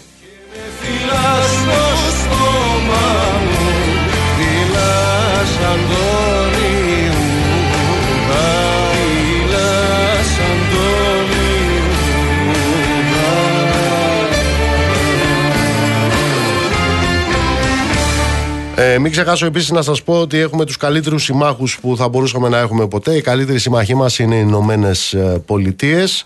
Ε, το Υπουργείο Εξωτερικών των Ηνωμένων Πολιτειών ενημέρωσε λοιπόν, ε, χτεσινό είναι τούτο, το Κογκρέσο, ότι ενέκρινε την πώληση εξαρτημάτων στην Τουρκία που έχουν να κάνουν με την ασφάλεια των πτήσεων των ε, μαχητικών F-16. Ο εξοπλισμός, λέει, αφορά ραντάρ και αναβαθμίσεις ε, λογισμικού των ε, ηλεκτρονικών συστημάτων του επιχειρησιακού προγράμματος πτήσεων. Ε, αυτά είναι χτεσινά. Ε, ποιο είναι το σχόλιο τώρα εδώ; Το σχόλιο είναι ότι κοιτάξτε, ναι εντάξει, οι Αμερικάνοι, το State Department ενέκρινε όλα αυτά που αφορούν τα F-16 για την ε, Τουρκία, αλλά μην στραχωριέστε, διότι αυτό είναι μια άλλη υπόθεση, λέει, από το αίτημα της αναβάθμισης ε, των kit των F-16 και της αγοράς νέων F-16. Ως εκ τούτου δεν υπάρχει κανένα πρόβλημα, αυτό το λένε οι δικοί μας εδώ, του ευρωατλαντισμού.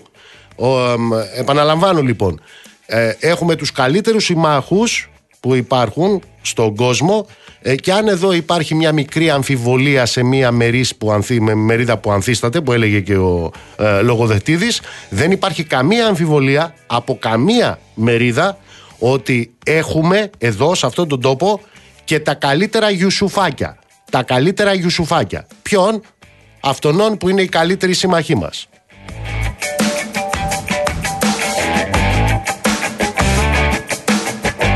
Λοιπόν, χτες είχαμε αυτή την ιστορία στην Ακρόπολη με το παιδί ε, που το μαχαιρώσανε. Ε, σήμερα είχαμε αντίστοιχο ανάλογο περιστατικό στην, ε, στην Κλειφάδα. Στη Θεσσαλονίκη πάλι έγινε ε, χαμός. Θεοδόση, καλησπέρα. Τι γίνεται; Καλησπέρα. Βία. Βία. Μία είναι η λέξη για όλο αυτό. Πρόκειται περί βίας. Ε, και εφηβικής και ανήλικης ε, βίας και οπαδικής βία να είναι ε, είναι σοβαρά τα περιστατικά. Κυρίως αυτό με τον ε, 18χρονο, ο οποίος συνεχίζει να νοσηλεύεται, πρέπει να σας πω, διασωληνωμένο. Ωστόσο, αισιοδοξούν οι. Φαίνεται να πηγαίνει καλύτερα το παιδί, έτσι. Ναι, ναι, αισιοδοξούν οι γιατροί, μάλλον το ξεπερνάει το κίνδυνο, το κίνδυνο διότι όταν μεταφέρθηκε το παιδί στο νοσοκομείο, ήδη ε, είχε χάσει αρκετό αίμα καθώς είχε δεχτεί ε, μία, ένα χτύπημα από το μαχαίρι που κρατούσε ο 17χρονος, ανήλικος δηλαδή, ε, στο λαιμό και, και δύο χτυπήματα παρακαλώ πολύ στην κοιλιακή ε, χώρα ε, όπου εκεί ήταν αρκετά σοβαρά. Ήταν αρκετά σοβαρό το τραύμα και εκεί πραγματικά οι, οι γιατροί έδωσαν μάχη για να γλιτώσουν το, το παιδί. Πρέπει να σας πω ότι ο 17χρονος, ο οποίος τον μαχαίρωσε για ληστεία, ε, για να του αρπάξει τι, να του αρπάξει ε, το σαντάκι του που είχε μέσα ε, το κινητό του τηλέφωνο και λίγα χρήματα. Μια βόλτα με δύο φίλους του ε, 20χρονους είχε βγει και ευτυχώς διότι πρέπει να σας πω ότι ο ένας ο 20χρονος ε, είναι ο άνθρωπος ο οποίος ουσιαστικά γλίτωσε το παιδί. Γιατί, γιατί όταν τον χτύπησε στο λαιμό και έπεσε το παιδί ε, κάτω, ο φίλος του αμέσως έβαλε το χέρι του στο τραύμα για να σταματήσει την, ε, την αιμορραγία. Στην Γλυφάδα τι έγινε; Γλυφάδα έγινε σήμερα. Γλυφάδα είχαμε σήμερα άλλο περιστατικό; Στην Γλυφάδα άλλο περιστατικό. Ένας 23χρονο ε, βόλτα είχε βγει σε κεντρικό σημείο της Γλυφάδας χθες το βράδυ τον κυκλώνουν τέσσερις. Ε, τον χτυπούν στο, στο κεφάλι με ένα αντικείμενο άγνωστο ακόμα προς αυτόν γιατί του άρπαξαν πάλι ένα τσαντάκι, ένα κινητό ναι. και 80 ευρώ. Αυτή ήταν η Λία. Οι δύο έχουν ήδη συλληφθεί, είναι δύο 17χρονοι, αναζητούνται ένας 18χρονος, ένας 19χρονος πρέπει να σας πω. Ε, στη Θεσσαλονίκη οπαδική βία, σε εμπορικό κέντρο. Είχε βγει ο κόσμος στο εμπορικό κέντρο είτε να ψωνίσει είτε να πιει το καφέ του. Ε, Οικογένειες με παιδιά Και τι είδαν μπροστά τους, είδαν μια μάχη. Είδαν μια μάχη. Ε, οι πληροφορίες λένε ότι οι δύο ομάδες που συμπλέκονταν, συμπλέκονταν γιατί είχαν διαφορές οπαδικές. Ο ένας ήταν με τη μία ομάδα, ο άλλος ήταν με την άλλη ομάδα και θεώρησαν καλό να λύσουν αυτή την τόσο. Τώρα εδώ μιλάμε για τη Θεσσαλονίκη του Άλκη, έτσι, και όλη της Ελλάδας. Ακριβώς. Έτσι. Μιλάμε για την Συζητάμε Ελλάδα για την- του Άλκη. Έτσι, συζητάμε για την πόλη του τι ομάδα είσαι ρε. Μάλιστα. Του τι ομάδα είσαι ρε. Και, συν- και συνεχίζονται. Και προσέξτε, αυτό έγινε σε κοινή θέα. Πόσα ραντεβού κλείνονται και δεν τα γνωρίζουν είτε οι αρχές, ε, είτε οι δημοσιογράφοι, είτε οποιοδήποτε. Που πέφτει άγριο ξύλο, να σας το πω έτσι απλά. Πέφτει άγριο ξύλο. Λοιπόν, η κατάσταση όπως ε, καταλαβαίνεις Νίκο έχει χτυπήσει λίγο, λίγο κόκκινο διότι τα περιστατικά είναι μαζεμένα. Δεν περνάει εβδομάδα που να μην αναφερθούμε σε ένα περιστατικό βίας που έχει να κάνει με ανήλικους ε, ή έφηβους. Ε, νομίζω ότι κάτι θα πρέπει να γίνει. Ε, ε, το, στο έχω ξαναπεί στην εκπομπή.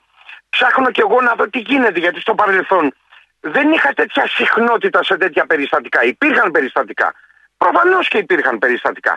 Αλλά η συχνότητα των δύο τελευταίων ετών δυστυχώς προβληματίζει. Πες μου κάτι ακόμα γιατί έλειπα εκείνες τις μέρες Εκείνο το, εκείνος ο κύριος ο αστιφύλακας α, Εκείνο το γομάρι δηλαδή ε, Που Ο ήταν και στα... bodybuilder. Αυτός ναι Ο οποίος είναι τέσσερις φορές σαν και εμένα. Ναι που πουλούσε λέει τα ναρκωτικά ε, Με τα περιπολικά Άναβε και τη σιρήνα όταν πήγαινε για τη διανομή Όχι, όχι, δεν ανάβει τη Δεν συνένεση. την Γιατί ανάβει. όπως είπε και στην, ε, στην απολογία του, ήταν εθισμένος αναβολικά για να γίνει έτσι όπως είχε Α. καταδεί, οπ- έτσι όπως είχε γίνει ο, ο άνθρωπος. Και επειδή τα αναβολικά του έφεραν μία υπερένταση, Γι' αυτό τα πουλάγε δεν μετά. μπορούσε να, να κοιμηθεί και αναγκάζονταν να παίρνει ναρκωτικά.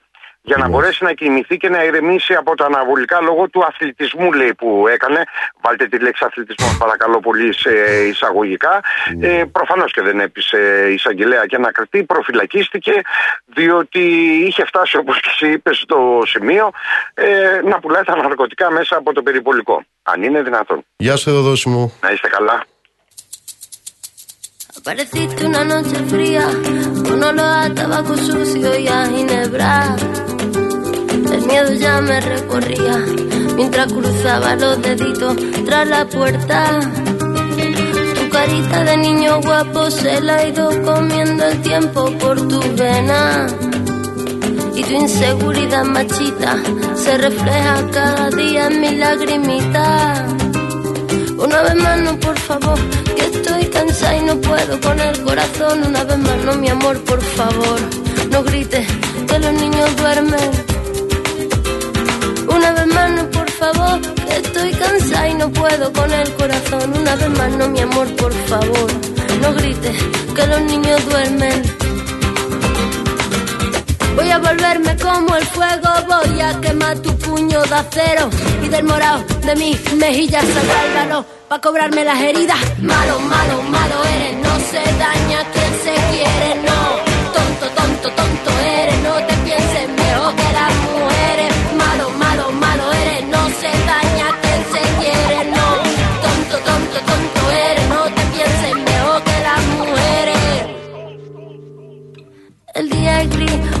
estás y el sol vuelve a salir cuando te vas. Y la penita de mi corazón yo me la tengo que tragar con el fogón. Mi carita de niña linda se ha ido envejeciendo en el silencio.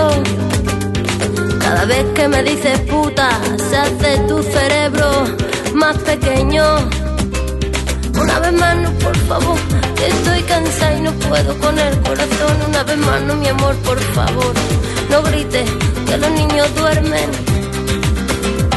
Una vez más, no, por favor, estoy cansada y no puedo con el corazón. Una vez más, no, mi amor, por favor, no grites que los niños duermen. Voy a volverme como el fuego, voy a quemar tu puño de acero y del morado de mi mejilla saldrá el valor para cobrarme las heridas. Malo, malo, malo eres, no se daña quien se quiere, no. Tonto, tonto. Να στείλω πολλούς χαιρετισμούς στον Παναγιώτη στο Μόντρεαλ. Το διορθώσαμε, Παναγιώτη μου. Χαιρετισμούς στον Αριστίδη, στο Μιχάλη στη Νέα Υόρκη, στο Γιάννη στη Νέα Υόρκη. Ρε Γιάννη, να μου λες εμένα τώρα να ε, δούμε τι γίνεται στη Γαλλία που από τις ε, σχεδόν κάθε μέρα συνδέσεις μας με τη Γαλλία. Έχω αρχίσει να μιλάω γαλλικά. Ε, είναι λίγο. Μ, από τώρα, πλεονασμό. Καλησπέρα στην Ιωάννα, στον Κωνσταντή, στη Σταυρούλα, στα παιδιά πάνω στην Αετομιλίτσα. Καλησπέρα στο φίλο τον Γιώργο τον Μπράχο. Καλησπέρα στη Βούλα, στην Αθηνά, στο Μάκη, στην Ξανθή, στον Αντώνη. Σάβα μου να σε καλά. Ελπίδα μου, σε ευχαριστώ πολύ. Καλησπέρα στο Βαγγέλη, στον Κωνσταντή, στον Ηλία, στο Λευτέρη, στο Ζήση, στο Σπύρο. Σε όλους και όλες να είστε καλά. Α, ετοιμαστείτε. Έχουμε επίσημη έναρξη της προεκλογικής περίοδου το Σάββατο που μας έρχεται 22 Απρίλη όπως ανακοίνωσε ο κύριος Πρωθυπουργός.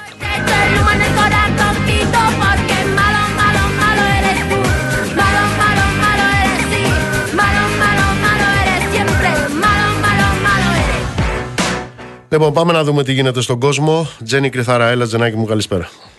Λοιπόν, να ξεκινήσουμε από τις Ηνωμένες Πολιτείες, εκεί όπου είχαμε άλλο ένα Τι περιστατικό. έκανε ο άθλιος, πήγε το ρατσιστικής παιδί και βίας. χτύπησε την πόρτα και το πυροβόλη στο κεφάλι. Ακριβώς. Δύο φορές, μία στο κεφάλι και μία στο θώρακα. Πρόκειται για έναν 16χρονο Αφροαμερικανό στο Μιζούρι, ο οποίος πυροβολήθηκε και τραυματίστηκε σοβαρά από τον 87χρονο ιδιοκτήτη ενός σπιτιού όταν του χτύπησε το κουδούνι της πόρτας ε, έχοντας κάνει λάθος διεύθυνση για να παραλάβει τα μικρότερα δίδυμα αδέλφια του, τα οποία τα είχε αφήσει εκεί νωρίτερα η μητέρα τους για να παίξουν. Ε, ο νεαρός έκανε λάθος ε, στην οδό, α, σωστά τον αριθμό, όπως ήταν φυσικό μετά το περιστατικό ακολούθησαν διαδηλώσεις κατά της ρατσιστικής βίας στις Ηνωμένες Πολιτείες. Στο πλευρό της οικογένειας στέκονται και οι δύο χολιγουδιανές ηθοποιοί, η Χάλι Μπέρι και η Βαϊόλ Ντέιβις, ενώ ο Αμερικανός πρόεδρος Τζο Μπάιντεν κάλεσε το Λευκό Οίκο το νεαρό και την οικογένειά του αμέσως μόλις γίνει καλά για να κάνουν μια κουβέντα. Είναι αισιόδοξα Ο Τζο τα Μπάιντεν. μηνύματα. Ο Ναι. Τζο Μπάιντεν, Ο καλός αυτός άνθρωπος που είναι πρόεδρος των ΗΠΑ. Που όμως δεν Αυτό απαγορεύει ακριβώς. τη χρήση των όπλων. Αντιθέτως, στο Μιζούρι η πολιτιακή νομοθεσία επιτρέπει στους ιδιοκτήτες να χρησιμοποιούν βία για να υπερασπίζουν τον εαυτό τους Μάλιστα. απέναντι σε ύποπτους εισβολής. Αξίζει να πούμε πως ο ηλικιωμένος δεν συνελήφθη, ε, παραδόθηκε ο ίδιος εντός του 24ωρου, ε, κρατήθηκε για λίγο και στη συνέχεια θέθηκε ελεύθερος για να περάσει στη συνέχεια από δίκη. Είναι αντιμέτωπος με ισόβια κάθριξη, αλλά αυτό δεν θεωρείται και πολύ πιθανό δεδομένης της νομοθεσίας που ισχύει στη συγκεκριμένη πολιτεία.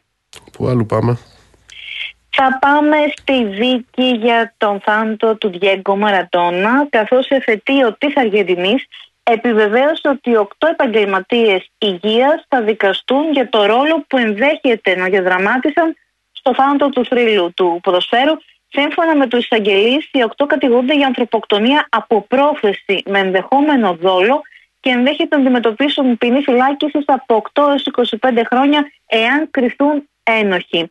Ε, πρόκειται για τον νευροχειρουργό το- ο οποίος τον παρακολουθούσε κατά την τελευταία περίοδο της ζωής του καθώς επίσης και για την ε, ψυχίατρο αλλά και για έξι ακόμη εργαζόμενους στο ίδιο νοσοκομείο όλοι εμπλεκόμενοι στην ιατρική περίθαλψη του Μαραντόνα οι οποίοι θα οδηγηθούν σε δίκη. Τζένι μου, σε ευχαριστώ πολύ. Καλή συνέχεια. Λοιπόν, λίγο πριν κλείσουμε να σας πω ότι πανηγυρίζει η κυβέρνηση γιατί θα έχουμε, λέει, ευρωπαϊκή χρηματοδότηση για την επέκταση του φράχτη στον, ε, στον Εύρο. Ε, θυμίζω, η συνοριογραμμή στον Εύρο είναι 214 χιλιόμετρα. Ο ήδη φράχτης είναι γύρω στα 30. Θα τον κάνουν 70. Αφαιρέστε τώρα από τα 214 τα 70. Ό,τι περισσεύει, ό,τι περισσεύει είναι ακροδεξιός, προεκλογικός, σανός. Υπάρχει κάποια απορία κυρία Μαρία; Όχι. Κάπου εδώ ήρθε η ώρα να σας αποχαιρετήσουμε. Να είστε καλά, ψυχή βαθιά, το ραντεβού μας είναι αύριο στις 7 το απόγευμα.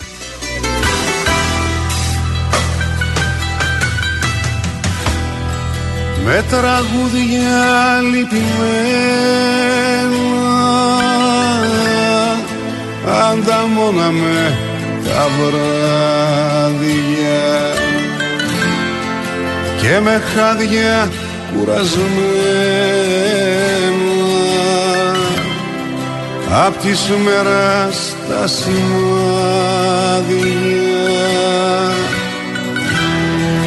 Τα τσιγάρα μοιρασμένα η κιθάρα δανεική όνειρα μπογιατισμένα σε μια σπρωμαυρή ζωή. Τώρα πάψαν τα τραγούδια. Ξέβαψαν τα χρώματα. Δρόμοι και παλιές πλατείες Άλλαξαν ονόματα. Κι άμα δω κανένα φίλο Τρέμω μη με θυμηθείς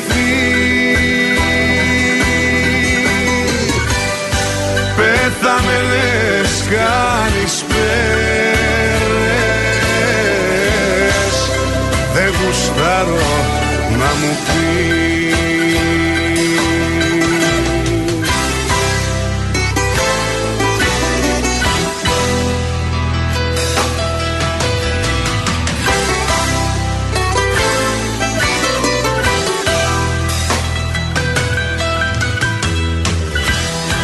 Μου είχες πει πως όλα αλλάζουν.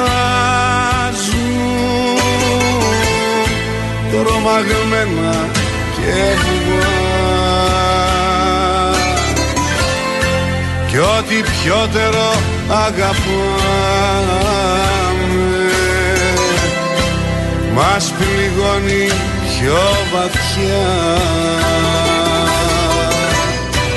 Μου είχες πει πως όλα αλλάζουν. Φτάνει μόνο μια φορμή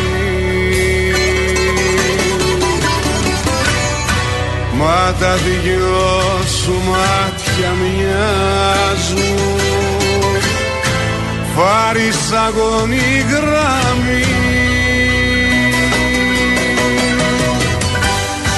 Κι άμα δω κανένα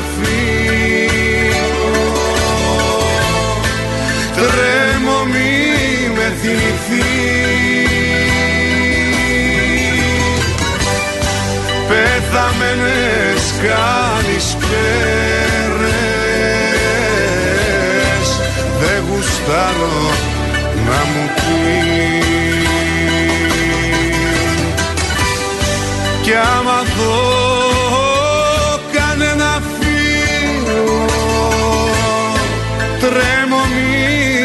θυμηθείς.